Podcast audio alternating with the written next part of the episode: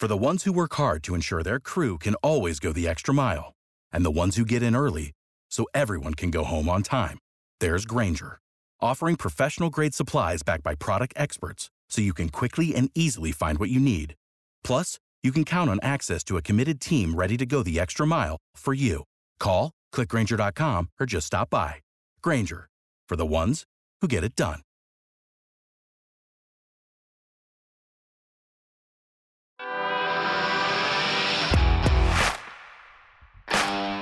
Bienvenido a Esto también es política, el podcast que habla tu mismo idioma, con Mario Girón y Miguel Rodríguez.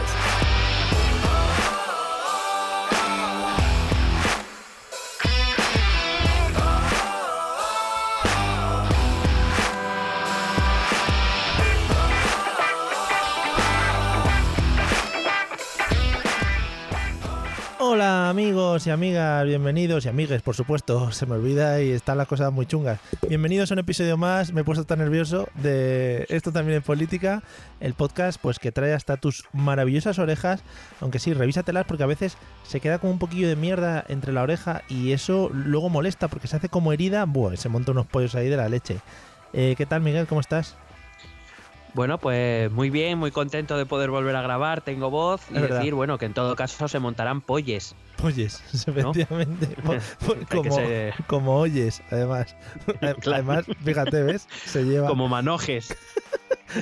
Pero al ser en la oreja es como oyes, ¿no? Oyes de escuchar. Claro, claro. En fin, bueno, eh, lo triste de un chiste es tener que explicarlo. O, o que yo crea que lo tengo que explicar, ¿no? Porque quiere decir que soy una mierda.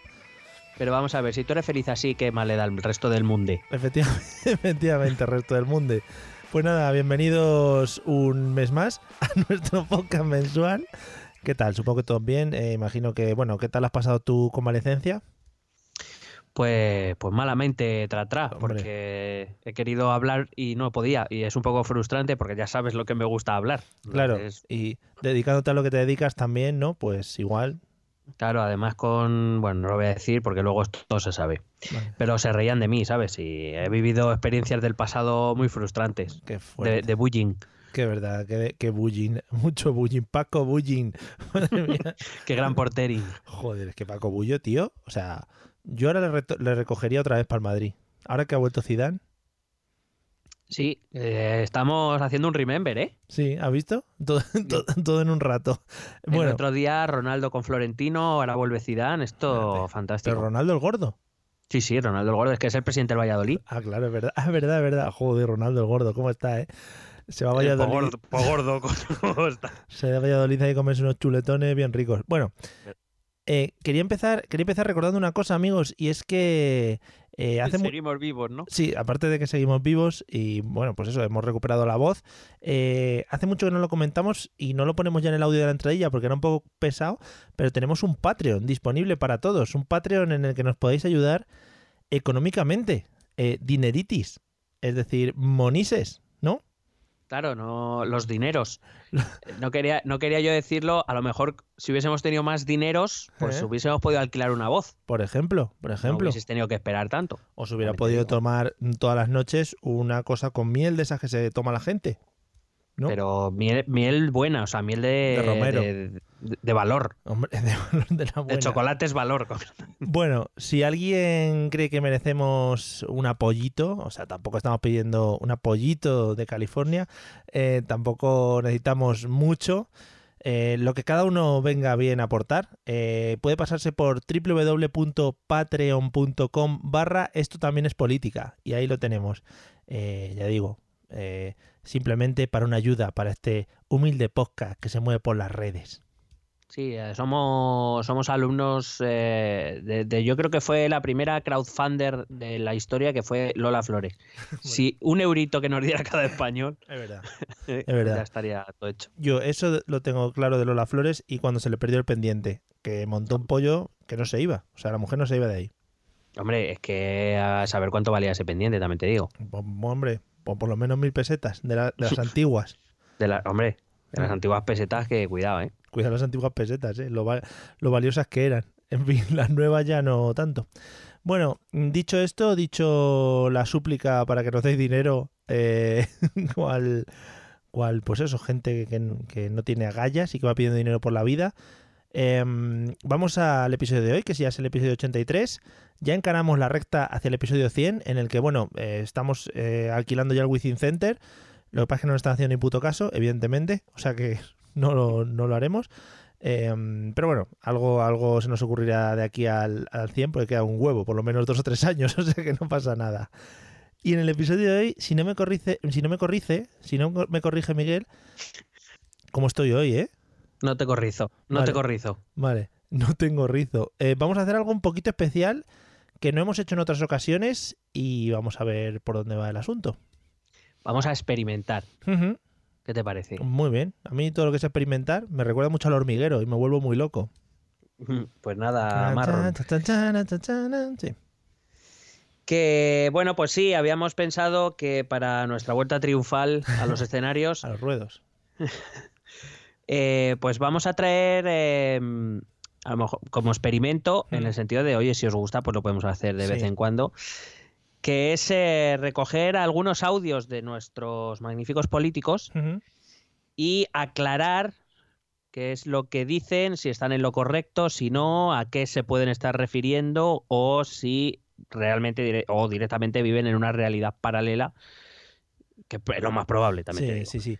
Estaba lloviendo los audios y así- haciendo recuento. Está bastante equilibrado, ¿no? Pero siempre nos va a llover alguna hostia de hoy habéis puesto uno más de eh, derecha que de izquierda o de izquierda que de derecha. Bueno, pero ¿Y mm, cuándo quiero no? decir, eso, para eso ya damos por hecho que va a ser así. Vale. He, in- he intentado, hemos intentado que estuviera un poco equilibrado, pero bueno, siempre alguien se va a quejar. Y aparte de eso, pues em, partiendo la base que me la sopla, sois libres de, de hacernos llegar los audios que queréis que podamos comentar en un futuro Sí. segunda parte de esto, no sé. Sí, sí. O sea, que sentidos libres de enviarnos lo que queráis, que eh, y en un alarde de sinceridad por nuestra parte, luego haremos lo que veamos. O sea, que partiendo de que te la pela y que vamos a hacer lo que nos dé la gana, ¿no? Que ellos... No, no me la pelo. O sea, la colaboración es buena. Ahora, si me vas a mandar porque eres muy de derechas, me vas a mandar todo, todo, todo, todo lo de la izquierda, o al revés, pues Mm. mira, pues escogeré lo que no parezca y punto. O sea, yo soy sincero, vamos a ser sinceres. Sinceres, a tope, siempre. Sinceres en los oídes. Eh, vamos a ello, si te parece. Em, ¿Cómo vamos? 0-0 de momento, pon el 1. Vale, venga, pues vamos a escuchar el 1. ¿Lo introduzco o, o lo introduces luego? No, yo creo que lo puedes decir luego quién es, Vale. así por lo menos les damos dos segundos de- para que nuestros oyentes jueguen en sus casas. Vale, A oh, ver si qué, adivinan quién es. qué bien, saber y ganar. Bueno, pues vamos a escuchar el audio number one. que me sorprende que a la asesina del niño Gabriel, la fiscalía para ella pida tres años de prisión y para Cristina Cifuentes se pidan tres años y tres meses. Luego no entiendo nada. Y creo que con ella está habiendo un linchamiento que creo que es injustificado. Bueno, empezamos fuerte, eh, hablando de temitas, eh, bueno, pues nada, nada polémicos y juntando además dos temas que así en principio pues no te esperarías, ¿no? Que saliesen en una misma conversación, en una misma frase. Bueno, yo creo que en general eh, vamos a ver muchas cosas que quizás no esperarías, ¿no? En una persona, vamos a llamarle sensata. Sí. Eh, no solo. Uy, mira, me ha sonado esto. Eh, no solo en este caso, vamos a ver cosas que así sin sentido, a lo mejor para las personas normales, una persona normal no se le ocurrirá decir, por lo menos no sin conocimiento o datos. Y esto es lo bonito, ¿no? Que vamos a ver que nuestros políticos sí lo hacen, porque, porque bueno, porque tienen tradición de hacerlo sin que nadie les diga nada. Sí, el problema es que ahora pues han encontrado con esto también es política. Oh, joder. ya, joder. Aguanta un poco la risa antes de Y explotar. perdón, perdón, se me ha escapado. Claro, ahora eh, seguramente, bueno, el que nos esté escuchando en el Congreso, pues le estará entrando un poquito de miedo, ¿no? Porque estamos al borde aquí de, de- estamos haciendo periodismo de calidad ahora mismo. Si quieren, no, periodismo tampoco, Ah, pero si quieren, si quieren perder el miedo, pues ya sabes, TP en el Congreso, que nos den pases y no lo pensamos. Vale, vamos allí a grabarle directamente. Bueno, pues vamos a hablar un poquito de este audio.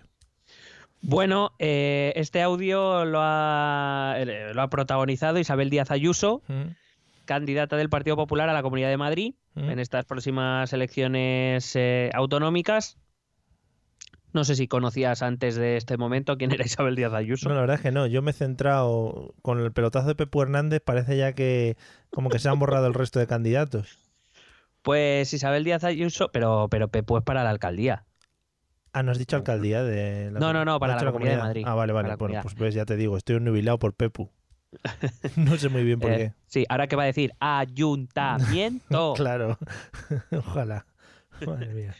que bueno, es la, la candidata al PP, si, si ganase el PP o consiguiera reunir a mayoría, pues esta mujer sería la que nos gobernase. Mm. Una mujer que dice que eh, la fiscalía pide más pena para Cifuentes por, eh, por el delito que se le acusa, que es eh, falsedad documental, que a la asesina del niño Gabriel, Mm. eh, terrorífico delito que conmocionó a España y que todos conocemos. Pero bueno, pues eh, según esta mujer, repito, candidata del PP, pues eh, la fiscalía pide más para Cifuentes. Primero, hablando del caso Cifuentes, es cierto, y esto es cierto, que la Fiscalía de Madrid ha, ha pedido tres años y tres meses de cárcel para Cristina Cifuentes por inducir a falsificación de documento público, que es un delito recogido en el artículo penal, artículo 390 del Código Penal, que explicita que dicha acción será castigada con penas de entre 3 y 6 años. Es decir, que tampoco es que le hayan pedido el máximo, que le han pedido 3 y 3 meses. Tampoco es que se haya cebado demasiado poquito más. sí. el, fi- el fiscal. Por su parte, el caso del niño Gabriel, hay que decirle a la señora Ayuso que ha sido la defensa de, de la señora Quezada, Sí. que no recuerdo el nombre, Sí, Ana- que ha sido, sí. ha sido ella la que ha solicitado tres años de prisión porque dice, eh, alegando que el delito que ha cometido eh, sería de homicidio por imprudencia grave. Sí.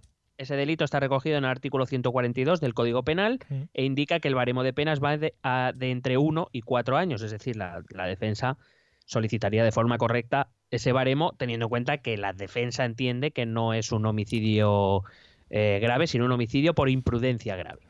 Es que tú también, de todas maneras, eh, siempre te vas a mirar a las leyes, a los papeles y a la justicia, ¿no? Eres- Vas un poco heavy, ¿no? Por la vida. Que creo que tardé en mirar, lo, digo así por resumir, creo que encontré, eh, y otra cosa que te voy a contar ahora, creo que tardé en total como cuatro minutos. O sea, Y quiero decir, no casi es que sin me haya querer, matado a buscar. Casi sin quererlo, ¿no? O sea, empiezas a buscar y ya te sale en Wikipedia.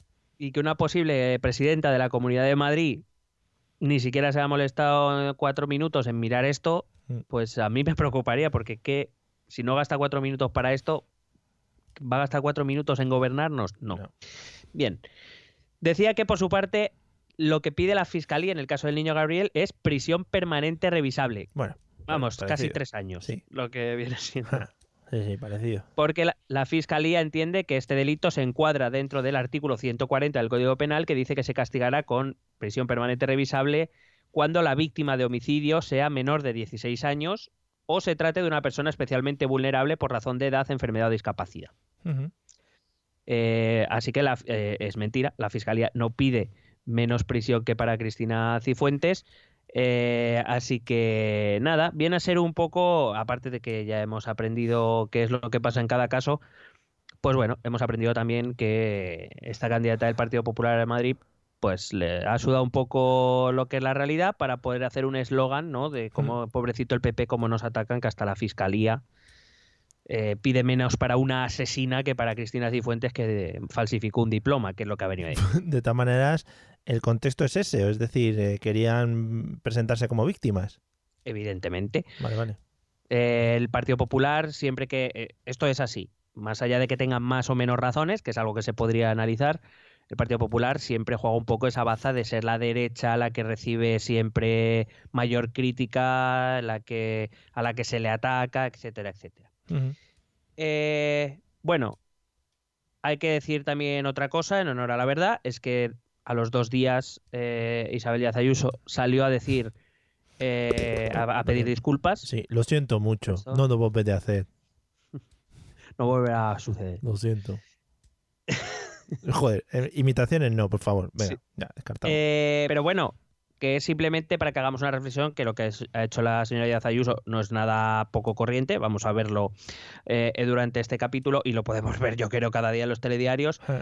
Eh, la poca importancia que se da a veces a decir datos correctos a- a- y también un poco a, a reflexionar o invito a reflexionar a todos aquellos que luego ha- hacemos retweets o enviamos cadenas de WhatsApp sin saber realmente si lo que estamos enviando es verdad, es mentira o, o sea lo que sea, simplemente porque, por ejemplo, en este caso yo sería del PP y evidentemente como estoy de acuerdo en todo con la señora Ayuso Claro, y siento que al PP nos atacan y a los de derecha nos atacan, pues lo voy a retuitear cuando nos están colando una muy rica.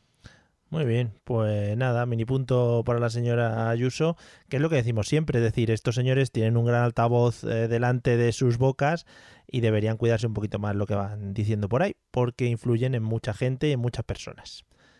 Eh, supongo que lo veremos a lo largo de los nueve audios que nos quedan.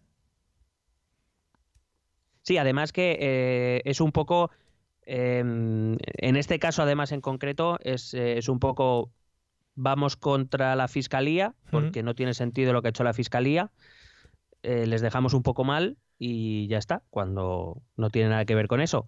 Eso sí, luego respetamos las decisiones judiciales y todas Sí. estas cosas y apoyamos a la justicia, a los fiscales, dependiendo del caso, ¿no? Mm. Bueno, pues nada. Eh, pasamos, next one. Venga, Number vamos two. al audio 2. Bueno, hay dos aquí seguidos muy ricos, ¿eh? Vamos al primero. Vamos. Bueno, pues hombre, como partido que hemos sido el primer partido de España en lanzar una ley contra la violencia de género en el 2004. Luego se aprobó unos meses después, pero la redactamos nosotros. Bueno, vamos al lío. Eh, ¿Vas a sacar fechas aquí o...? Permíteme, permíteme que acote ¿Mm? que se quedó con los huevos bien a gusto, ¿eh? Te digo. Vale. Eh, eh, de- de- bueno, supongo que todos hemos reconocido Sí. a Pablo Casado, presidente Pablo. del Partido Popular, Mm. del que podía haber escogido multitud de audios. Muy- está últimamente muy parlanchín, ¿no? Se está coronando, sí, día tras día. Bueno, dice que, eh, que la ley de violencia de género la, la aprobó el. Vamos, la redactó el PP. Ujú.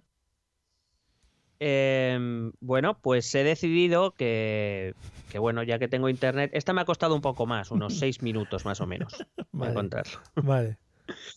La ley de violencia de género fue aprobada en diciembre de 2004. Mm. Ah, bueno, porque dice también que, la- que el PP fue el primero que lanzó una, lo que no sé es a dónde la lanzó, Sí. pero bueno, lanzó una ley de violencia Bueno, de un género. día Bueno, estaban en una cena y lo hablaron. ah, Sí. claro.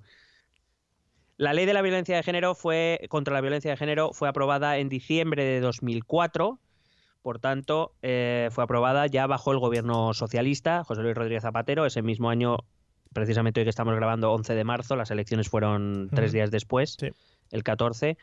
Ganó el Partido Socialista y José Luis Rodríguez Zapatero fue nombrado presidente. Por tanto, si esta ley se aprueba en diciembre, eh, es comprensible para todo el mundo que se aprobó eh, bajo el gobierno de Rodríguez Zapatero, con lo cual por ya la primera es que el PP no lanzó la primera ley de violencia de género, sino que fue la- el Partido Socialista.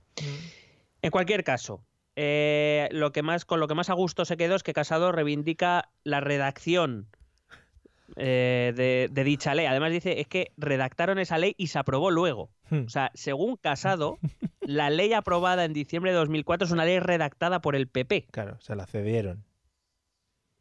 Claro, debe ser algo así. Bueno. Eh, bueno, y habla también del lanzamiento de ser el primer partido que lanzaron. Bueno, no he encontrado registro, eh, porque eh, el, Congreso de los Diputados es lo que tiene, que guarda el registro de todo. No he encontrado ningún registro de ninguna propuesta de ley de violencia de género por parte del Partido Popular.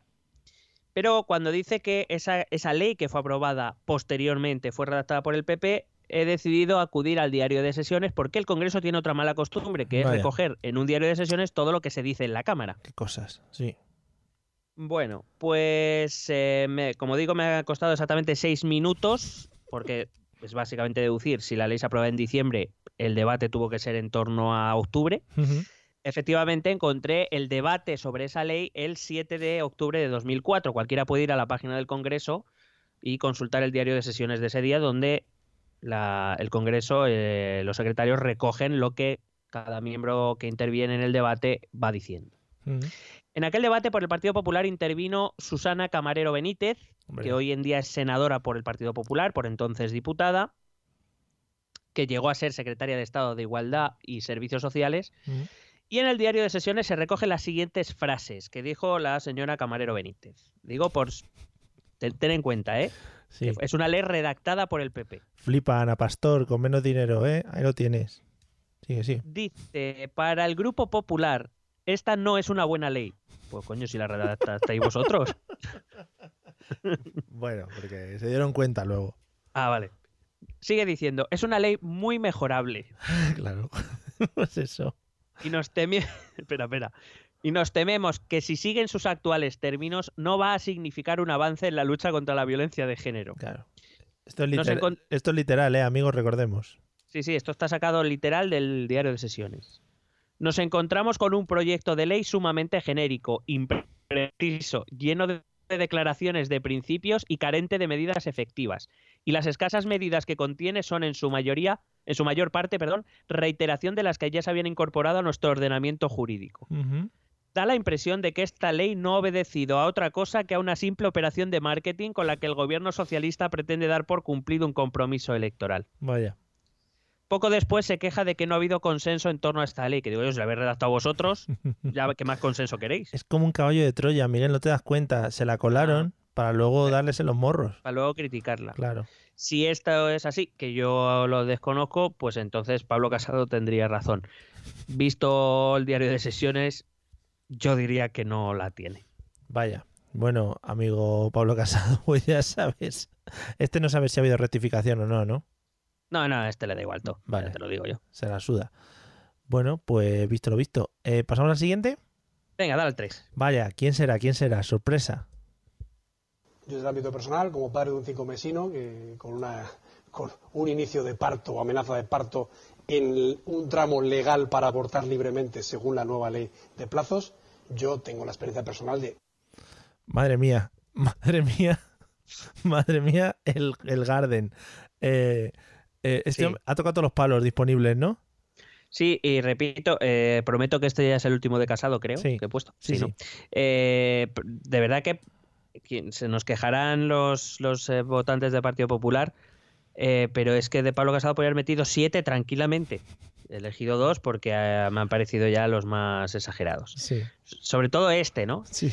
Un cinco mesito, un cinco mesino con amenaza de parto, Amenaza de Eh, parto. que esa amenaza de parto estaría dentro del límite legal de aborto libre según la nueva ley, según dice el señor Pablo Casado. Y digo yo, jo, esto va a ser muy difícil de encontrar. Tres minutos he tardado. Joder, qué bien. Porque, claro, hace referencia a la ley, a una ley, pues es simplemente ir a esa ley y ver lo que dice el articulado. No tiene tampoco mucho misterio. Como digo, él entiende que en cinco meses se encontraría dentro del plazo de libre aborto. Cinco meses, trasladado a embarazo, unas 20 semanas. Vale. Pues nos vamos a la Ley Orgánica 2 barra 2010 de 3 de marzo, que habla de salud sexual y reproductiva y de, la interrumci- y de la interrupción voluntaria del embarazo, que se llama así la ley. Ujú. Y dice en su artículo 14 titulado Interrupción del embarazo a petición de la mujer, que sería el aborto libre, según entiende Pablo Casado. Sí, queda bastante claro, además por el título. Hmm. Pues ese artículo dice, podrán interrumpirse el embarazo dentro de las primeras 14 semanas de gestación a Vale. petición de la embarazada, siempre que concurran los requisitos siguientes. A. Que se haya informado a la mujer embarazada sobre los derechos, prestaciones y ayudas públicas de apoyo a la maternidad. Y B. Que haya transcurrido un plazo de al menos tres días desde la información mencionada en el párrafo anterior y la realización de la intervención. Que yo sepa, entre 14 y 20 semanas hay 6 de diferencia, es decir, un mes y medio. Es decir, legalmente ninguna mujer puede abortar de por petición expresa a las 20 semanas. Sí. Digo, pero hombre, esto es que se habrá confundido. Vamos a buscar el, el punto, ¿no? Efectivamente, el artículo 15, el artículo siguiente, dice que se amplía el plazo a 22 semanas por causas médicas, por grave riesgo de la vida de la madre, por graves anomalías en el feto o por anomalías incompatibles con la vida del feto. Sí.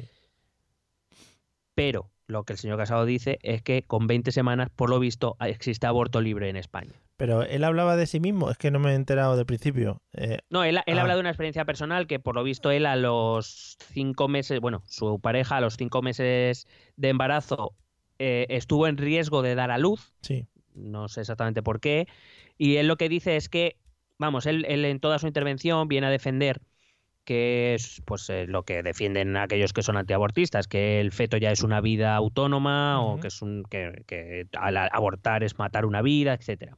Entonces él viene a decir eso, que con cinco meses quizá su hijo ya hubiera nacido si se hubiese cumplido aquella amenaza de parto y que sin embargo la ley dice que con esos cinco meses cualquier mujer puede abortar, que a los cinco meses el feto ya es pues eso, un ser vivo y que no se debería poder matar. Entonces él pone esa experiencia personal como para decir que a los cinco meses incluso su mujer pudiera haber llegado a dar a luz. Mm. Repito, no lo sé, porque aparte tampoco conozco los detalles ni tampoco supongo que serán de mi interés. Vale. Pero a, a lo que me refiero es, claro, uno a veces le da por pensar mal. Mm. Y claro, cuando el PP, que se ha mostrado tan abiertamente en contra del aborto, Sí, poco.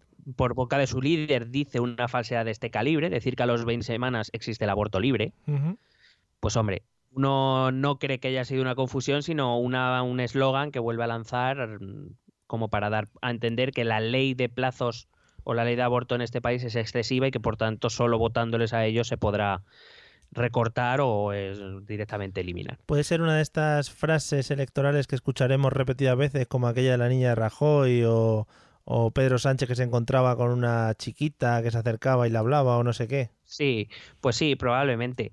Eh, por cierto, también recordar que el señor Casado luego... eh, bueno, no, lo, voy a, lo voy a dejar para otro programa. Vale, uh, qué hype, muy bien, así me gusta, Has vi- has visto, estoy aprendiendo. para enganchar a la gente. Eh, bueno, dejamos ya de lado al señor Casado. Sí. Vamos con el PSOE. Venga, meto el audio 4. Madre mía, vaya remember este. En España hay generalmente siempre más presos en prisión provisional que con condenas. Pues ala, vámonos. Venga. Sí, esto lo, eh, se escuchó hace un par de semanas o tres. eh, Alfonso Guerra era el invitado del programa Salvados de la Sexta Mm, y hacía esta afirmación tan rotunda.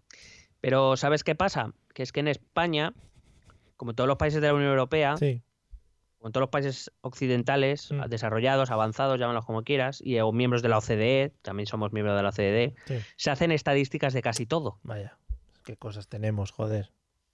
Y entonces se me ocurrió pensar, a ver, ¿esto dónde puede estar recogido? Ah. Bueno, existe una cosa llamada instituciones penitenciarias, Sí. que es una institución del Estado que se encarga de gestionar todo lo que ocurre en las cárceles, todo lo que tiene que ver con los presos sí.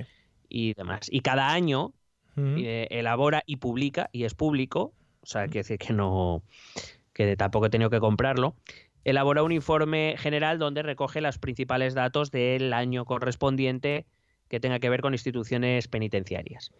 Si vamos al último disponible, que es el de 2017, si no recuerdo mal, eh, acudimos a su página 20, encontramos un cuadrito, así, muy clarito, o sea, no tiene, no tiene mucho misterio, en el que se recoge las estadísticas de la población recusa- reclusa según su situación procesal penal.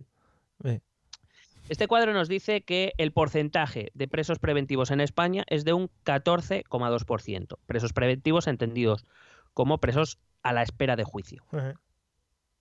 14,2%. Presos penados, es decir, después ya del juicio, ya sentenciados, 83,3%. Vaya. Casi, casi, al límite.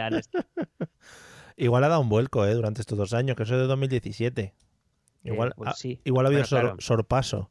Sí, sí. Existen otras dos categorías, penados con preventiva, es decir, aquellos que han tenido preventiva, eh, o sea, perdón, que ya han sido sancionados o sentenciados, pero siguen en preventiva por otros juicios pendientes, es un 1,4 y presos de máxima seguridad un 1,1. Hmm. Pero bueno, que quede el dato ese. Presos preventivos 14,2, presos sentenciados 83,3. Yo qué sé, podía haber mirado este cuadrito, ya te digo, no parece muy complicado de entender ni para mí, que soy imbécil. ¿Y en qué contexto se movía el señor Guerra? Porque Porque estaban hablando de Cataluña ah, que y defendía. entonces porque- en un momento dado le, sí, es algo raro. Y les en un momento dado le preguntó que qué le parecía la prisión preventiva de los de los que están siendo juzgados en el Tribunal Supremo. Y entonces, digamos que como para mm, que, quiero decir, no era una, una opinión, estaba de- venía de- a descargar como diciendo que bueno, que, que no era una situación tan rara que hubiera presos preventivos y entonces soltó esta, que pues que había más presos preventivos que sentenciados. Bueno, ya vemos que no. Muy Más bien. allá de la opinión que tenga cada uno, yo ahí no me meto. que cada uno piense sobre los presos preventivos y sobre los presos preventivos del Prusés en concreto o lo que le dé la gana. Sí. Simplemente vamos a intentar no decir mentiras, tralara. Efectivamente, vamos al dato, señores, al dato. Muy bien, y el señor Alfonso Guerra está un poquito ya pasaete, ¿no? También hay que decirlo. Bueno, eh, Vale. digamos que tiene unos años. Vale, también hay opiniones. Bueno, vamos con el quinto audio. Eh, uy, vamos a ver este, qué rico. Am, no lo digo yo solo, que no hay eh, ningún caso de rebelión. Lo dicen más de 130 catedráticos de Derecho Constitucional ah, de diferentes universidades del Estado que no son nada sospechosos de ser independentistas. Madre mía, disculpen por la risa. Te he soltado a la mitad del audio. Sí, es que lo, que lo que no saben nuestros oyentes es que yo le he ocultado los audios hasta ahora para que los oigan Sí. por primera vez. ¿Cómo puede Claro. ser? A ver, yo no sé el número, eh, supongo que vas a hablar del número de catedráticos, etcétera. ¿Cómo puede ser que seas tan concreto al hablar de un número de catedráticos? Eh, que seguramente sea falso. Bueno, pues porque la gente se viene muy arriba, porque la, y porque también te lo digo sinceramente, porque yo creo que muchos de nuestros políticos, si no todos, ya dan por hecho que digan lo que digan, va a haber gente que se lo va a creer a pies juntillas. Mm. Y es verdad que es ver- no solemos tener mucha tradición de comprobar lo que nos dicen. Es que re- Eh, realmente yo creo que están las dos vertientes. Puede ser el político tonto que no sabe lo que dice o el político muy listo que sabe perfectamente lo que dice. Claro, ahí, ahí nos movemos. Evidentemente puede ser un político que, oye, di este dato y él lo dice y se queda como Dios, Sí. creyéndose que es verdad porque se lo han dicho. Esto Ah. es, pero esto es muy, es que me lo han dicho. Ya, O esto es como lo del vídeo de Ricky Martin. No, tengo un amigo que lo ha visto. yo lo vi, yo lo que vi. me- Mm. Hombre, ¿y quién no? Lo tengo en VHS, pero se lo ha comido mi perro. Hablando de perros, además. Bueno, Venga. Eh, bueno, como bien eh, dices, Turrent habla, hace referencia a un manifiesto que fue publicado eh, por Guillermo Portillas, que es un catedrático de Derecho Penal de la Universidad de Jaén, que publicó en una plataforma llamada petición.es y es un es un de- bueno, es un como un manifiesto sí.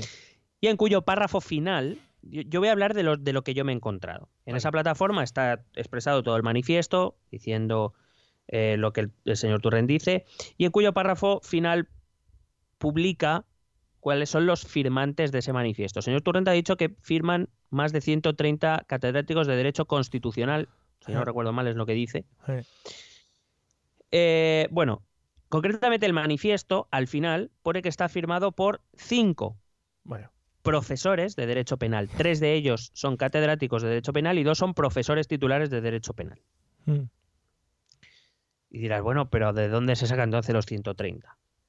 Bueno, la realidad es que esa petición, que viene a ser una especie de change.org, Sí, es decir, ya. donde uno firma si le sale de los huevos, pone ahí, pone ahí su nombre y lo que le dé la gana, sí, sí, sí. Bueno, está, está firmada está firmada por 500 y pico personas, de las cuales Todos catedráticos. yo no he mirado, o sea, yo he visto algunas páginas para comprobar y efectivamente alguno pone un nombre catedrático de no sé qué, de donde quiera. Vamos a empezar por, por eh, simplemente el fallo formal, quiero decir, no hay manera de comprobar, o sea, yo puedo meterme y poner que soy catedrático de Derecho Constitucional de. Venus. de Namek. Y- claro, quiero decir, y nadie lo va a poder comprobar. A ver si me entiendes. Entonces está muy bien. Madre mía. Pero aparte, me gustaría, eh, bueno, más allá de la, de la risa, o sea, esto ya desmiente totalmente Sí, sí. al señor Turrent. Sí, sí. Bueno, exactamente no sé si le desmiente, lo que sí seguro es que en, en ningún caso podría demostrar que son 130 derechos de, catedráticos de derecho claro, constitucional. Recordemos que en algunas de estas votaciones populares que se han llevado a cabo por ciertos partidos ha votado Son Goku, por ejemplo. O sea, que es que Claro, sí, sí, recordad aquel momento. Sí, sí. Maravilla. Bueno, eh, pues eso digo, que ahí se añade mucha gente que pone catedrático de algo. No tengo muy claro cómo alcanzaba esas cifras. En cualquier caso, eh, acudiendo a, la- a los informes y algunas publicaciones que hace el Ministerio de Educación, Hmm. en España, catedráticos de Derecho Constitucional hay 86. o sea, que si lo han firmado 130 de- catedráticos de Derecho Constitucional, o aquí hay universidades que están funcionando en negro, Que le pregunten a Cifuentes. o, o- o- o no sé, se le ha ido un poco de las manos. Es que te iba a preguntar eso, si había tantos catedráticos. No, como no, dice. 86 catedráticos, 86 cátedras de Derecho Constitucional. Pero que es que de- lo, pero que es que lo cojonudo es que de los cinco firmantes originales, ninguno es de, de constitucional, son todos de derecho penal. Bueno, ni pero- siquiera, o sea, ni siquiera el que lo ha creado es catedrático de Derecho Pero Constitucional. estaban en ello, seguramente estaban. Así que no sé, no sé cómo decirte. Que es- Joder. claro, evidentemente de cara a los suyos está súper guay. Eh, 130 de- catedráticos de Derecho Constitucional del Estado poco Ay. independentistas nos apoyan. Ya, bueno, el problema es que son invisibles, señor no sé cómo decirle. Madre mía, la de catedráticos que hay ahí a tope. Joder, eso también se lo habrán dicho, de hecho. No, si yo soy catedrático de, de la calle, de la Universidad de la calle. Se lleva Me mucho. Sí, me pareció leer una información Joder. en la cual eh, se le consultaba al gabinete del señor Turré, que es presidente del Parlamento de Cataluña, y decían que se había equivocado, que no se refería a, catedráticos de Derecho Penal, sino a, ca- a- de, a Derecho Constitucional, sino a catedráticos de Derecho Penal. Pero es que tampoco hay 130, o sea, quiero decir que daba igual. Vale, O sea, joder. que Madre mía, no voy a por dónde ahí, lo, cogerlo. ahí lo deja. Bueno, eh, si, si ahora, pues yo que sé, aparecen de la nada 60 catedráticos, pues ya tenéis los 130 y Claro. todos tendrían que firmar, claro. Una tarea, Claro, claro, y ni uno en desacuerdo. tiene una tarea muy chunga el señor Turrent por delante. Bueno, vamos con el siguiente audio. Seguimos por aquella zona. Eh, vamos, madre mía, qué bueno. los que indultan a golpistas y los que gobiernan con separatistas y los que llaman fachas a los que llevan una bandera de España son incompatibles con los de Ciudadanos. Bueno, ¿Sabes qué pasa? Mm, Que es que eh, ya da mucha sensación de que lo está leyendo y que ni siquiera se lo está creyendo. En plan, según lo está leyendo, está diciendo, madre, madre, madre, ¿esto qué es? ¿Esto qué es? Y ya Pero la está sí me lo ha liando. pasado. Sí, sí, sí. Y, y- y es una frase de 11 segundos en la que salen todas las palabras que tenía que decir para tocar todos los palos. Sí, son frases muy directas, eh, viene mucho en la comunicación política, que empieza a pensar que es uno de los grandes cánceres de, la, nuestras, eh, de nuestros días, la comunicación política, que intenta trasladar un mensaje dando igual si es verdad o no es verdad. Supongo que la comunicación política ha existido siempre, el problema es que ahora encuentra mucho más altavoces de lo que lo hacía hace 40 años, claro, a través de redes sociales y medios de comunicación. Eh, bueno, pues eh, hemos reconocido todos, espero, a Inés Arrimadas, diputada del Parlamento de Cataluña por Ciudadanos, y ahora ya eh, candidata a entrar en el Congreso de los Diputados por Barcelona, que está muy bien porque hay que recordar que Inés Arrimadas hace menos de un mes había dicho que su único objetivo era llegar a ser presidenta del Parlamento de, eh, presidenta de Cataluña, de la Sí. Generalitat de Cataluña. Vemos que se la olvida pronto. De verdad. Bueno, eh, dice tres frases concretas, quienes indultan a los golpistas, quienes gobiernan con los separatistas, quienes llaman fachas, eh, lo último la verdad es que ni me acuerdo. Eh, hace, evidentemente, es un discurso en el que está haciendo referencia al PSOE. Hay que recordar que Ciudadanos votó que no iba a pactar bajo ninguna circunstancia con el Partido Socialista después de las elecciones generales. Mm. Qué buena cosa para votar en democracia, ¿eh? Sí. Ujú. Y ya, y, ya- y si todo va, y si mis perspectivas son, son certeras, lo cual no es probable, pero si fueran certeras, me da que sería la única combinación posible sin separatistas en el gobierno de España, PSOE más Ciudadanos. Eso sería fantástico a ver cuánto tarda Albert Rivera en desdecirse. Pero bueno, más allá de eso, eh, me voy a centrar en la primera parte, porque bueno, que gobierne con separatistas parece evidente que Sí. lo ha hecho. Lo de que llamen fachas a quien lleva una bandera de España, no se lo he oído yo a muchos dirigentes socialistas, con todo el respeto a la señora Rimadas. Y vamos a la que a mí me parece más polémica, que es la primera, que habla de quien indulta a golpistas. Bueno. El indulto, voy a aprovechar más que nada esta frase para hablar del indulto Vale. y eh, también explicar por qué la señora Rimadas está diciendo algo falso, evidentemente, aunque yo creo que todos somos conscientes. Sí. El indulto es una figura del derecho penal que al ser concedido lo que hace es acabar con la responsabilidad penal de un condenado. Es decir, es una especie de perdón de una pena. No se perdona el delito, se perdona la pena. Em, es decir, para que nos entendamos, el antecedente penal no desaparecerá del, del archivo de, de un condenado que sea indultado, pero se le eximirá de ir a la cárcel o de cumplir la pena correspondiente. Sí.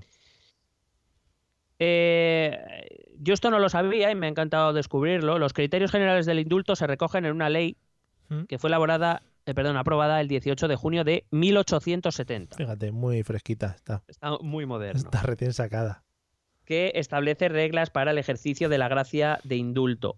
Levemente modificada, eso sí, en una ley de 1988, también de hace poco. Para actualizarla al castellano moderno, ¿no? De 14 de enero. Sí, básicamente porque Joder. en 1870 el ministro de Justicia era el ministro de Gracia, el ministro de Ju- Gracia y Justicia, Más grande. y básicamente una de las pocas modificaciones que resultan es eh, a partir de entonces, cuando se refiere a la ley anterior a ministro de Gracia y Justicia, querrá decir ministro de Justicia. Ya está. Muy bien. O sea, esas son las grandes modificaciones. Mm.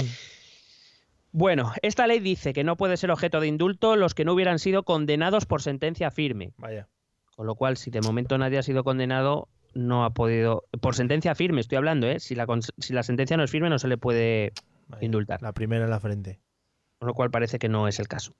Mm. Los que, estu- los que no estuvieran, no pueden ser eh, indultados los que no estuvieran a disposición del tribunal sentenciador para el cumplimiento de la condena. Mm.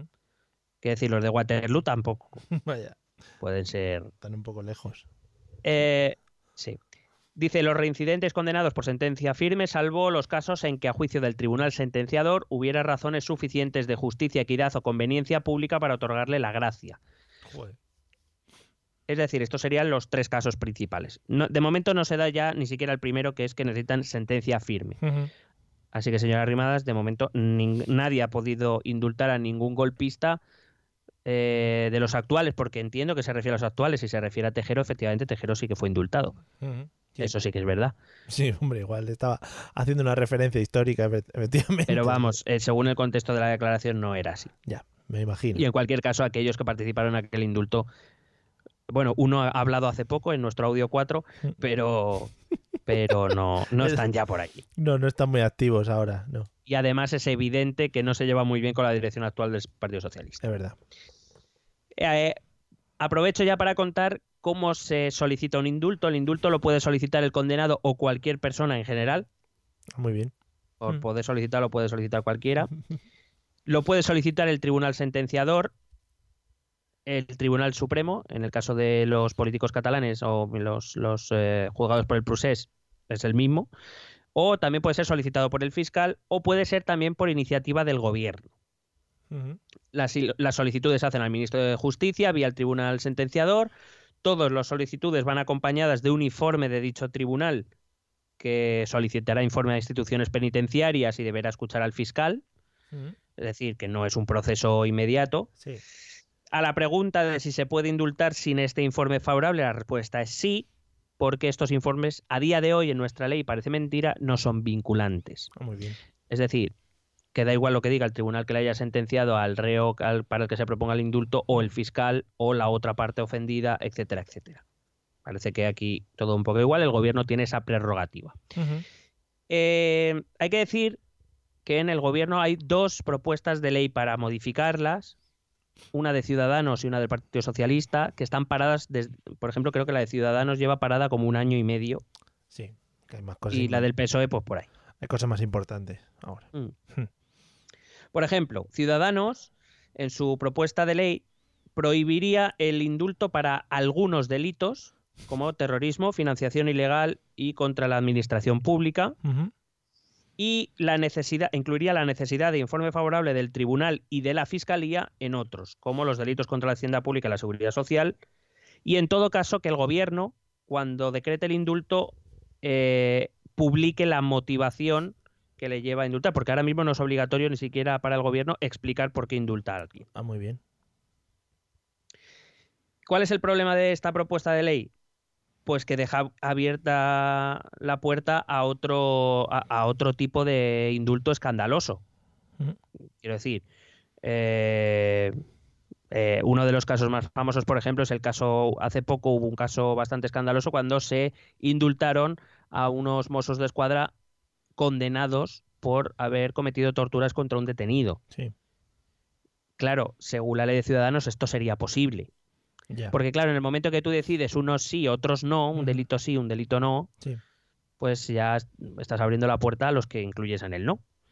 Y en, f- y- y en puridad eso es un poco injusto, porque Mm. unos delitos sí y otros no, cuando la- el indulto está pensado principalmente para aquellos casos en los que la ley ha sido aplicada con demasiada rigurosidad o simplemente el Código Penal es demasiado riguroso para lo que se entiende es el delito o por cuestiones de otro tipo como de pues eso, de equidad o de o de justicia o de conveniencia pública. La propuesta del PSOE incluía prohibición eh, a un cargo público en el ejercicio de sus perdón, eh, prohibición de indulto a un cargo público en el ejercicio de sus funciones y para delitos eh, relacionados con la violencia de género. En esos casos estaría prohibida la- el indulto. La publicación de la motivación del indulto para todos los eh, indultos y el informe favorable del tribunal para el indulto total, porque hay que decir que el indulto puede ser para toda la pena o para una parte de la pena. Sí. Entonces, siempre que se decrete un indulto total, hay que tener un informe favorable del tribunal. Ujú. Volvemos a lo mismo, desde mi punto de vista es un poco incompleto. Lo de volver a elegir para unos delitos sí, para otros no, para mí no tiene ningún sentido. Si el indulto es favorable, o sea, me refiero, si el indulto es comprensivo o comprensible, mejor dicho, no, no sé en qué tiene que ver el delito. Eh, aparte que creo que se incurre en esa injusticia, ¿no? Porque unos sí y otros no, porque la justicia debe ser igual para todos. Eh, lo de la motivación para todos está muy bien y lo del informe favorable solo para los indultos totales. Yo me pregunto por qué no se pide informe favorable del tribunal sentenciador en cualquiera de los casos y de- siendo un- lo mismo el delito, ¿no? Sí. Pero bueno, esto es de momento lo que hay y de momento nuestro Congreso de los Diputados, pues una vez más, no se han puesto de acuerdo para modificar esta ley. Bueno, aparte de todo esto, la señora Rimadas, pues eso, utilizando una palabra un poquito que se le va de las manos, ¿no? Para hacer sangre con el tema de los independentistas. Correcto. Muy bien.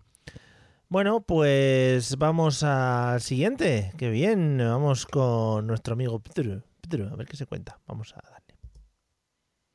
El único pacto por la ciencia que se ha logrado ha sido gracias a Pilar Alegría como consejera de esas, de esas materias en el gobierno autonómico. Eso es lo que también se necesita en la ciudad de Zaragoza. Por tanto, vas a tener todo nuestro apoyo, Pilar, para que seas la próxima y primera alcaldesa, oye, qué gusto decirlo, alcaldesa de Zaragoza.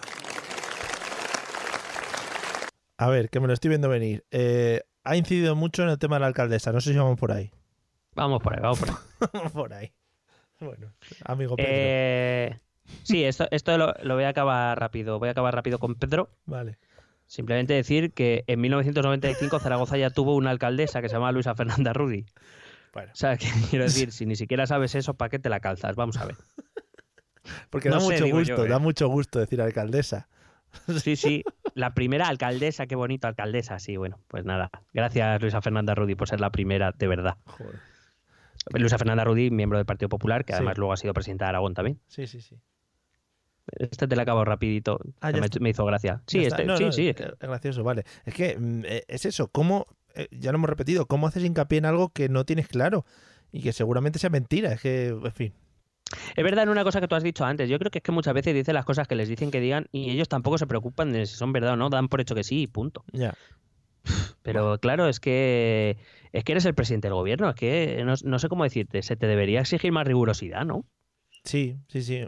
Es que, Que lo di- quiero decir que me la calce yo, vale. Sí. pues se O que salga decir, Joaquín el del Betis y diga un chiste, pues bueno, pues eh, lo damos por hecho. Pero claro, este señor, que es la representación de todos, en fin. Vamos con el siguiente. Luego tenemos otro de Venga. Pedro, eh, que creo que es un poquito más largo además. Mm, Vamos Sí. con el próximo. Uy, este qué bueno, vamos allá. violencia, que muchas veces es contra las mujeres. Claro que sí, como nos preocupa ese tema, pero nos preocupa además que haya violencia contra los niños o que un anciano que está maltratado en su casa llame al 016 y se le cuelga el teléfono por el hecho de ser varón. Eso nos preocupa. Estamos preocupadísimos pasa? con esto. Esto, ¿Esto pasa? pasa? hoy. Entonces, ¿Cómo lo saben? ¿Qué pasa? bueno, porque ya hemos llamado a probarlo. Entonces se te discrimina por el hecho de Han, ser han varón. llama- han llamado Claro. haciendo ver que es un Entonces, señor mayor. Sombrerazo. O sea, este, este creo que es el mejor audio de estas últimas semanas y además ha sido muy comentado en todo. Eh, o sea, la mujer luego confirma que sí que han llamado va haciéndose pasar por un señor mayor. Sí, sí. Lo que no sé si somos conscientes de lo que significa que confirme ese dato. Y ahora voy a explicarlo. Sí, sí, joder. La señora que habla, eh, bueno, hay dos señoras que hablan. Esto es eh, dentro del programa Hora 25 de la cadena SER. eh, la presentadora, que es la que le pregunta como lo sabe, si esto pasa y como lo sabe. Es que es como que. Es, es, es Ángels, Barceló. sí, que como que se la han puesto votando, ¿no? O sea, la ve Sí, venir, dice, hostia, voy, voy, voy, voy. Eh, bueno, pero la, la principal protagonista de este audio es Rocío Monasterio, que es miembro del partido Vox. Y donde, bueno, pues eh, en ese debate que Ángels Barceló ha organizado con eh, dirigentes importantes de los diferentes partidos políticos, pues una de ellas era esta Rocío Monasterio. Y en eso, pues venía a quejarse, le estaban hablando de la ley de violencia de género que Vox quiere eliminar. Y ella daba sus razones, ¿no? Viniendo a decir que esta ley y que esta ideología feminista que nos está invadiendo, pues, eh, pues eso, venía a decir que, que no se que, que a, la- a los señores mayores no se les atendía por el hecho de ser varones. Bueno, voy a hablar dos cosas. La primera, respecto a la línea. La línea de la, a la que se refiere es al 016, ella creo que lo dice además literalmente. La línea del 016 es una línea especial abierta para atender a víctimas del maltrato y de la violencia de género. Es decir, mm, primero, si ese fue el caso, primero me, me llama la atención que si de verdad eso fuera cierto, todo, o, que realmente la conversación discurriera en esos términos, es decir, soy un señor mayor, mm, necesito ayuda, mm, lo siento, señor, usted varón, le colgamos. Ojalá Santiago Abascal haciéndose pasar por señor mayor. Dudo mucho. Bueno, sí, Santiago Abascal. Ahora hablo de eso. Vale. Espérate, me lo voy a apuntar porque quiero, quiero hablar de eso. Vale, vale. Poniendo voces. Hola, señora. Decía que mm, eh, si eso fuera cierto, me extrañaría tantísimo que Vox no hubiera publicado el audio. Hombre, ya ves. Pero bueno, mm, vamos a intentar darle, aunque nos cueste un poquito de. Aunque nos cueste un poquito de imaginación. Eh, el Observatorio Estatal de Violencia contra la Mujer, que es quien gestiona el 016, informa, ha informado de que en torno a un 25% de llamadas son generalmente de hombres insultando. Joder. De lo cual podríamos referir que a lo mejor al otro lado de la línea, si alguien ha escuchado la voz de un hombre, pues tuviera sus precauciones. Son gente especializada, las que están en el 016, que supongo que también sabrá identificar a- eh, al menos algunas de las llamadas que no, que, que- que no cuya motivación no es denunciar algún tipo de maltrato, sino Qué otro feo. tipo Qué feo. otro, otro tipo de intenciones. Y en cualquiera de los casos, si ese señor mayor hubiera sido real Mm, y hubiera llamado al 016 Sí. para decir que le estaban maltratando, estoy casi convencido de que eh, la persona que está al otro lado de la línea, evidentemente le diría que esa línea no es para eso, Sí, porque no es para eso, claro. y le hubiera remitido al 112, que, Claro. para eso, que es la línea de emergencias. Sí, no, remitido y que incluso ellos seguramente te puedan pasar directamente o... Proba- probablemente, eh, bueno, desconozco si pueden, pero si hubieran podido, estoy convencido de que hubieran dicho, le paso con el 112 y le ponga su caso, porque esta línea Mm, tiene que estar libre para lo que está libre, que es para lo que está dedicada. Es como si yo llamo al 010, que es información, pero yo llamo al, al 010 para pedir cita con mi médico. Van a decir, pues se lo agradezco, caballero, pero es que aquí no es. Claro, bueno, pues, pues yo quiero que sea ahora, amigos. Pues Madre mía. Más allá de esto, de la, de la utilización, de la mala utilización de una línea 016, de ahí nos vamos a ver a una cosa que yo no sé si la señora Monasterio o, lo, o Santiago Abascal imitando voces eh, se han parado a pensar. Te leo el artículo cien- eh, 561 del Código Penal. Venga. Quien afirme falsamente o simule una situación de peligro y con ello provoque la movilización de servicios de policía, asistencia o salvamento, será castigado con la pena de prisión de tres meses y un día a un año o a multa de tres a 18 meses. Pues venga. Yo no sé si en Vox eran conscientes de que podían haber, si, si de verdad eh, la, aquí la persona que estuviera al otro lado de la línea hubiera movilizado a alguien para ayudar a este supuesto anciano, que hubieran incurrido en un delito. Yo no sé si serán muy conscientes o no, pero bueno, ahí lo dejamos para que se reflexione. Simplemente, eh, ¿a qué dedican ese dinero que reciben nuestros políticos? ¿Verdad? Hacerse pasar por ancianos en líneas. Y luego, pero que era broma, que ha pachado, que no ha pachado nada. Era una broma nuestra. ¡Sorpresa! Que no estamos malitos ni nos está pegando. Madre mía, colega, cómo se nos va a las cabezas. Es que lo peor de todo es que yo, en mi mente abstracta que tengo y sucia, me les imagino llamando y por detrás oyéndose risitas. En plan, venga, Dile Ram- eso, dile eso. Ramón, sí, sí, eh, joder, sí, sí, lo del bastón, lo del bastón, ja, ja, ja. Está feo, eh, Lo que te iba a comentar de Santiago Abascal. Santiago Abascal, bueno, no sé si sabes, esto no, no lo he traído en audio porque no son audios, ha ido a través de Twitter. Ah. Pablo Casado y a Santiago Abascal tienen una pelea por ver quién es más fan de la Reconquista. no sé si te has enterado del No, lo he visto. Un día tenemos que hacer un especial de esto, pero de Twitter, que ya lo hemos hablado un par de veces además. Sí. Eh, molaría Bueno. que sacaran los cromos de la Reconquista y en plan, te cambio aquí a este por este, tal. Te cambia Boabdil por Fernando. Católico. Joder, maravilloso. Bueno, pues resulta que, bueno, ya hubo hace un. en- en- aprovechando las elecciones de Andalucía, no recuerdo, supongo que será, sería Vox, quien pidió cambiar el día de Andalucía al 2 de, enero, que fue el Sí. día que se conquistó Granada. Sí. ¿no? Eh, hace poco, eh, bueno, hace poco, la semana pasada, Pablo Casado en un meeting hablaba de. em, hablaba de que ellos abanderaban la reconquista de España, ¿no? Para devolver esa España gloriosa Sí. y tal. Eh, Hace, sí, también menos de una semana, Ortega Smith, que es el secretario general de Vox, en una conferencia en el Europarlamento, vino a decir que eh, ay, ese audio sí, lo tenía que haber traído. Bueno, no porque realmente que él puede decir lo que le dé la gana, no tiene ninguna base histórica lo que dice, pero bueno, que eh, si no fuera por eh, Carlos V, me parece, o por Felipe II, eh, todas las señoras vestirían ahora burka. Y Joder. todo esto lo coronó una foto de Santiago Abascal asomado a un balcón con un casco. Pido a la gente que lo busque en Twitter. Aparte de lo ridículo, que es ver una cabeza asomada a una ventana con un casco del siglo XVI, A de ver. estos que salen en Ala Triste, Santiago Abascal. eh, simplemente decirle al señor Abascal que es que ese casco del siglo XVI, que la reconquista ya había acabado. Ay, O sea que tampoco... ay. Porque además en ese tuit decía, eh, Pablo intenta ponerse a la cabeza de la Reconquista, lo que no sabe es que a la cabeza de la Reconquista está Santiago Abascal. Y sale Santiago Abascal asoma a una ventana con un casco puesto. Y este es el nivel, amigos. Madre mía. Reconquista, voy a ver si sale. Bueno, Pues Eh. Santiago Abascal Reconquista. Te va, te va a encantar. ay, madre mía. El patinazo histórico de Vox ponen aquí.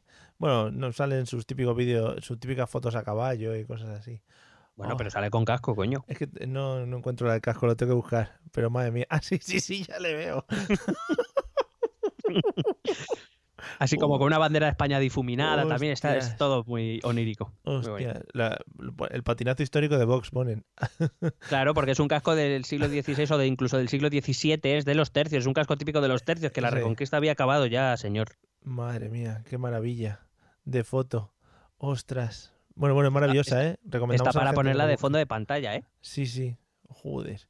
Bueno, eh, bueno, pues nada, ahí queda la ¿Sabes, lucha. sabes también que con el comentario del audio y este chiste hemos perdido otros 200 suscriptores. Ya. Ya, ya, una pena. Y seguramente nos hagan scratches a partir de ahora. También sale Pablo Casado diciendo que ha ido a ver la Cruz de la Victoria, que está en la Catedral de Oviedo, una joya, no sé, no sé cuántos. Ah, es sobre el, el tuit que le, que le responde el otro, sí. Madre mía. Sí, sí, no, sí, esto, esto es un Hollywood. Madre mía. Vamos a discutir a ver qué pasó en el siglo XII, a ver si con esto arreglamos los problemas de hoy. Claro, joder, mucho mejor hacerse fotos con casco mirando al horizonte. joder. Es que además es como una cabeza así, para adelante. Pero la barba, la barba muy recortadita, ¿eh? Muy Hombre, bien. es que vamos a ver, es un profesional. Muy bien, muy bien. No, no, un profesional de las reconquistas. En fin. Bueno, vamos con el siguiente audio. Volvemos con nuestro presidente. Vamos a ver qué se cuenta. Rajoy ha menospreciado al Parlamento, a sus procedimientos y a sus normas. Antes les comentaba, por ejemplo, la manipulación burda que han hecho de los presupuestos generales del Estado. Pero especialmente lo han hecho con la aprobación de los decretos leyes. Les daré una cifra. Un 34% de sus decisiones legislativas se han hecho por decreto ley, más que ningún otro gobierno en la democracia convirtiendo en consecuencia una figura prevista para circunstancias excepcionales en la forma ordinaria de legislar, hurtando a las Cortes Generales, es decir, a los representantes del pueblo español, su función.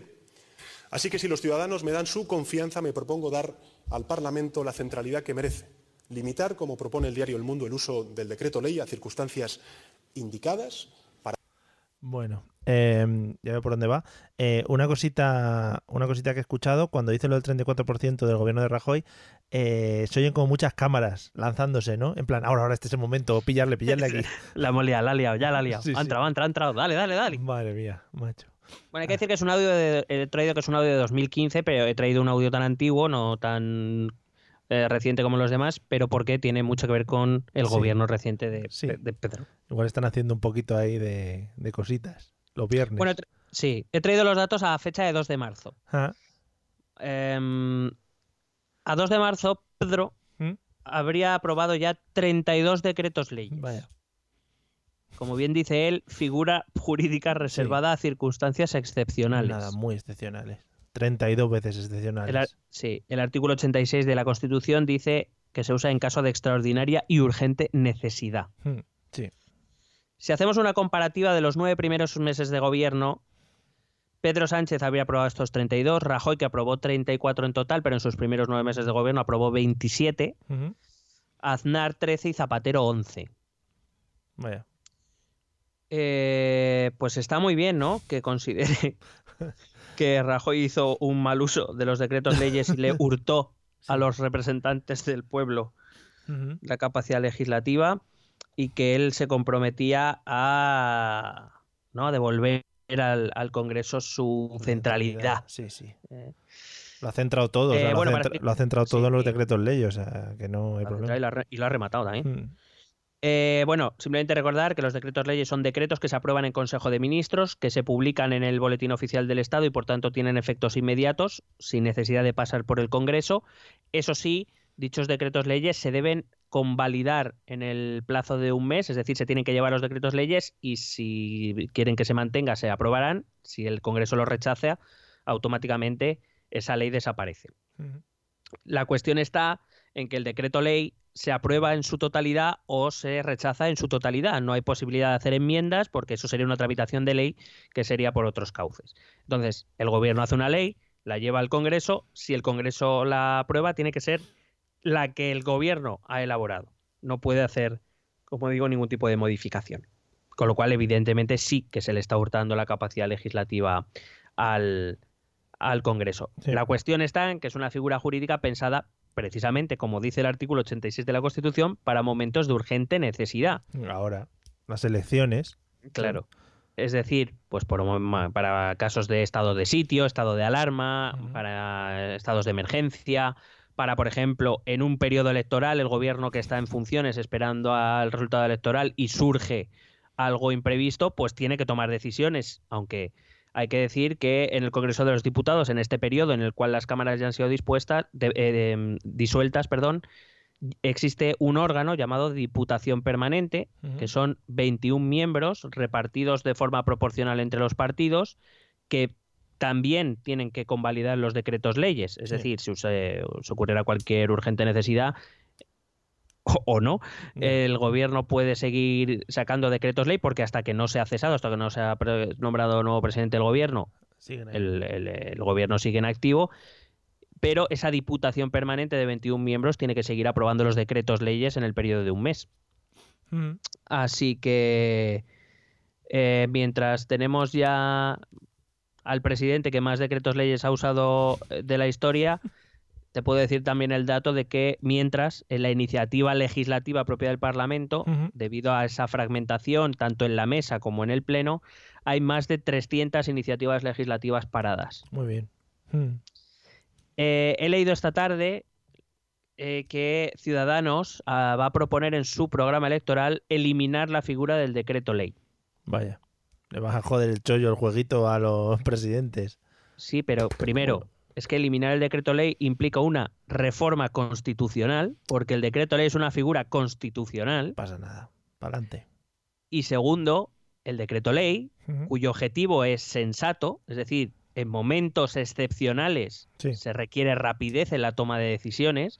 Recuerdo que un proyecto de ley puede tardar un año y medio en salir, desde que se propone hasta que salga en forma de ley. Rapidito. Claro, si tú necesitas medidas urgentes, el decreto ley es una buena medida, Ujú.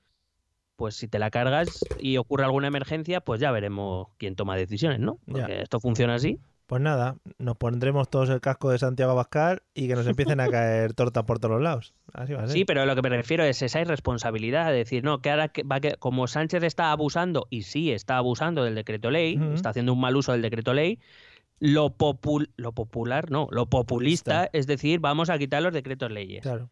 Sin medir las consecuencias ni de lo que dices y que además probablemente, si es que ni sea posible, porque requiere una reforma constitucional, repito. Ya, bueno, hombre. Pero, Pero eso es lo de menos. También hablar es gratis, ¿sabes? Que, que quiera que no, estamos aquí para hablar. Eh, madre mía, pues sí. Yo ya te lo dije el otro día, eh, no sé cuándo lo comentamos, eh, el sábado puede ser, eh, que yo creo que el señor eh, Pedro Sánchez se va a agarrar ahí, vamos a tener, eh, no se va a conformar gobierno así tan fácilmente y él va a estar ahí chupando el frasco hasta que, hasta que esto se termine. Sí, yo creo que su objetivo es aguantar ahí hasta 2025 o algo. Dando vueltas aquí. Pero, pero de gobierno provisional en gobierno provisional. O sea, gobierno en funciones en gobierno en funciones. Hombre, hombre, decretazo. Ahí luego diciéndome, "Si no, esto no hay que usarlo, amigo, no hay que usarlo. Ay, en fin. Caca. Caca. Bueno, vamos con el último audio. Eh, hombre, Va a ser muy rapidito, lo prometo también. la voz de la experiencia. Vamos a ello. Tenemos en este momento empezadas cuatro mil y pico viviendas. Es decir, que en, en dos años no ha dado tiempo a hacer las cuatro mil, claro, pero están en marcha. Claro, hombre, si no han dado tiempo, pues están en marcha. A la marcheta. Bueno, eh, no sé si la señora Carmena, alcaldesa de Madrid, es consciente de que hay un organismo público aquí llamado Empresa Municipal de la Vivienda. Hostia, que bien elegido el nombre, joder. Todos los nombres están muy bien elegidos. Sí. Empresa Municipal de la Vivienda, que por cierto, cuyas oficinas centrales están muy cerquita de donde. Iba a decir donde jugamos tú y yo al baloncesto, bueno, donde nos arrastramos. Sí, donde nos arrastramos. Ah, hmm. Que, bueno, porque lo que tiene también es que, ¿sabes? Publica los datos y los tiene a la vista de la web de cualquiera que quiera consultarlo. O sea, Vaya. no tiene mucho misterio. ¿Sabes? Pero bueno, Y tiene un- que siendo la una- alcaldesa esas cosas no te preocupan tampoco mucho. Sí, a lo mejor no, no preocupan. Mm. Decir simplemente que eh, dándole a dos clics, uno para entrar en la MV y otro para entrar en el dato, Sí. pues la MV te dice que eh, viviendas nuevas, obra nueva en proceso de construcción en sus diferentes fases, hay un total de 3.374 viviendas. Hay 1.000 que se la han perdido a la señora alcaldesa. No sé qué habrá pasado. Eh, pero bueno, este, esto es lo que hay, amigos. Eh, el dato, la veracidad, bueno, la verdad y todo eso Es que también está, muri- está muriendo. hay que contar que se redondea al alza, ¿sabes? Joder. Bueno, Estamos hablando de 900. ya bueno, pues- Bueno, en realidad he dicho 4.000 y pico, que podrían haber sido 4.002 Claro, o 4.899. 800. ¿sabes? Claro, bueno, se redondea un poquito alto para luego no quedarse corto, ¿sabes? ¿Tú crees, ¿Tú crees que es que a lo mejor soy yo un poquito no exigente? Aquí ha sido al detallito de la vivienda. ¿Qué son mil viviendas arriba, mil viviendas abajo? ¿Eh? Para- No, si no es nada. Si a mí el dato en sí me da bastante igual. Yo lo único que digo es Ya. que eran dos clics. Sí, es A lo mejor la señora Carmenaje con el móvil se lía. Pero, eh, ser. pues sí, no, pero es que esta señora tener acceso a todos estos datos sin ni siquiera tener que entrar ahí. O sea, le puede preguntar a cualquiera de sus asesores. Claro, es, es que esa es la cuestión. O sea, O si o vas a hablar de vivienda, pues que te dé los datos bien, coño. Claro. Que no es tan difícil. O a Íñigo Errejón. Es decir, Claro. es que incluso en este, en este caso queda mejor decir el dato exacto. No hace falta decir por arriba y por abajo. Digo yo. Sí, sí, sí, claro. Vale. Bueno, Es que creo, de, creo de Ah. todas maneras, mm, no recuerdo dónde lo he leído por- y no sé y no lo he podido comprobar, por eso no quería dar el dato, pero eh, me ha parecido leer que es que el, el programa electoral decía de- eh, eh, hablaba de que en esta legislatura se van a construir 4.200 viviendas, nu- eh, viviendas nuevas. Claro, se ha quedado como a casi mil, ¿no? A lo mejor no era bonito dar ese dato. No lo puedo confirmar, repito. Eso también lo digo. Pero si esta es la verdad, pues eso, que hay unas 900 que se la han Bueno, extra- extraviado. está poniendo tiendas de campaña ¿eh? para solucionarlo. O sea que no hay problema. Ah, bueno. Estamos Y, viendo ese y tema. de Pladur, de esta. Sí, por ahí, en Valdebebas y por ahí. Bueno, eh, pues nada, amigos, hasta aquí los 10 audios que hemos analizado. Muy interesantes todos, todos para poder repensar sobre lo que hablan, dicen nuestros políticos. No sé si quieres eh, argumentar alguna conclusión final. No, conclusiones, pues ya lo que hemos ido hablando, ¿no? La poca responsabilidad a la hora de, de emitir sentencias y eh, de comentar datos por parte de nuestros políticos y también un poco la, la poca tradición que tenemos los ciudadanos de enterarnos si lo que nos dicen es verdad o es mentira. En cualquier caso, pues bueno, Eh, estaremos gustosos también si queréis que comentemos algún audio, si queréis que comprobemos la veracidad de algo, no sé qué, pues Mm. que nos lo envíen y ya lo- veremos. Eso, ya Sí, ve- si lo- tenemos ganas. Lo que nos apetezca. Muy bien. Bueno, pues nada, amigos, nos colocamos nuestro casco de los tercios y vamos a escuchar los métodos de contacto que son preciosos. ¿Quieres preguntarnos algo? ¿Proponernos algún tema? ¿Exponernos tu opinión? Ponte en contacto con nosotros. Es muy fácil. Envíanos un correo electrónico a esta dirección. Esto también es política arroba gmail.com. También puedes escribirnos en nuestra página de Facebook. Esto también es política. O en nuestra cuenta de Twitter arroba etepolítica. O si lo prefieres, visita nuestro blog. Esto también es política.wordpress.com. Recuerda que puedes suscribirte a nuestro canal de YouTube. Y si quieres charlar con nosotros directamente, únete a nuestro grupo de Telegram. Busca el enlace en nuestras redes sociales. Porque tú también formas parte de Esto también es política. ¿Sabes qué pasa? Que es que se me ha quedado la imagen de, de este señor eh, debajo y es como inquietante, ¿no? Porque no se sabe dónde está mirando. Y Entonces me gustaría que ampliase la imagen y ver qué está mirando este señor, porque seguramente lo que esté mirando desde el balcón es el que ha sacado la cabeza es un Mercadona, ¿sabes? O algo así. Yo me imagino esa, esa escena y en la Mm. cabeza de Santiago Abascal está sonando Santiago, un día todo esto será tuyo. Un poco a lo Simba. Sí, sí, sí. Y me inquieta un poco, la verdad. Sí, la Sobre todo por el casco, me inquieta por el casco. porque- Joder, qué maravilloso, macho. Ojalá vaya así a los meetings. Es decir, aquí vengo, con el casco montado a caballo y con una lanza. Vamos Joder, para allá. sería, sería tan fantástico.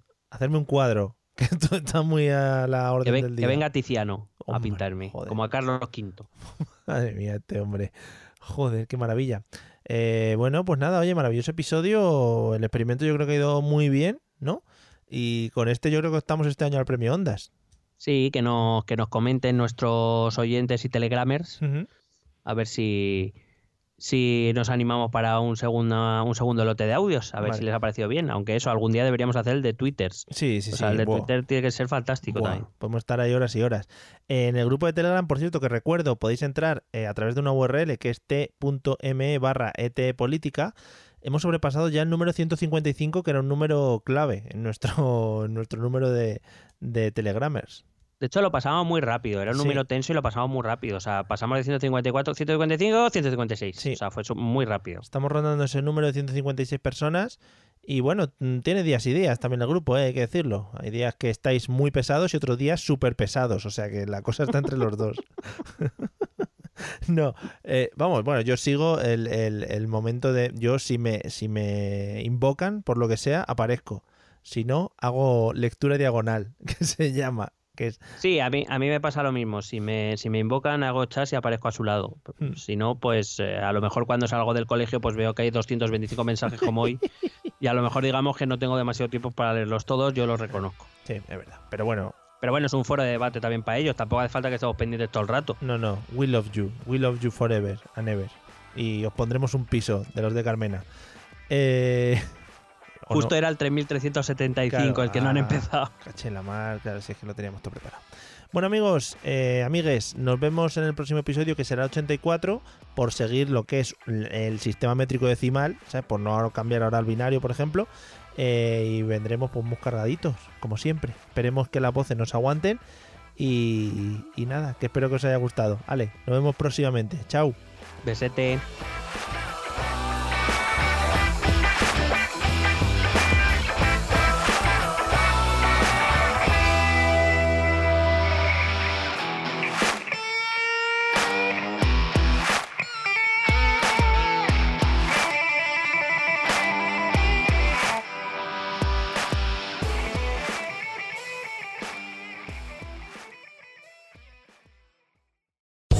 Land Casino asking people what's the weirdest place you've gotten lucky? Lucky? In line at the deli, I guess? Aha, in my dentist's office.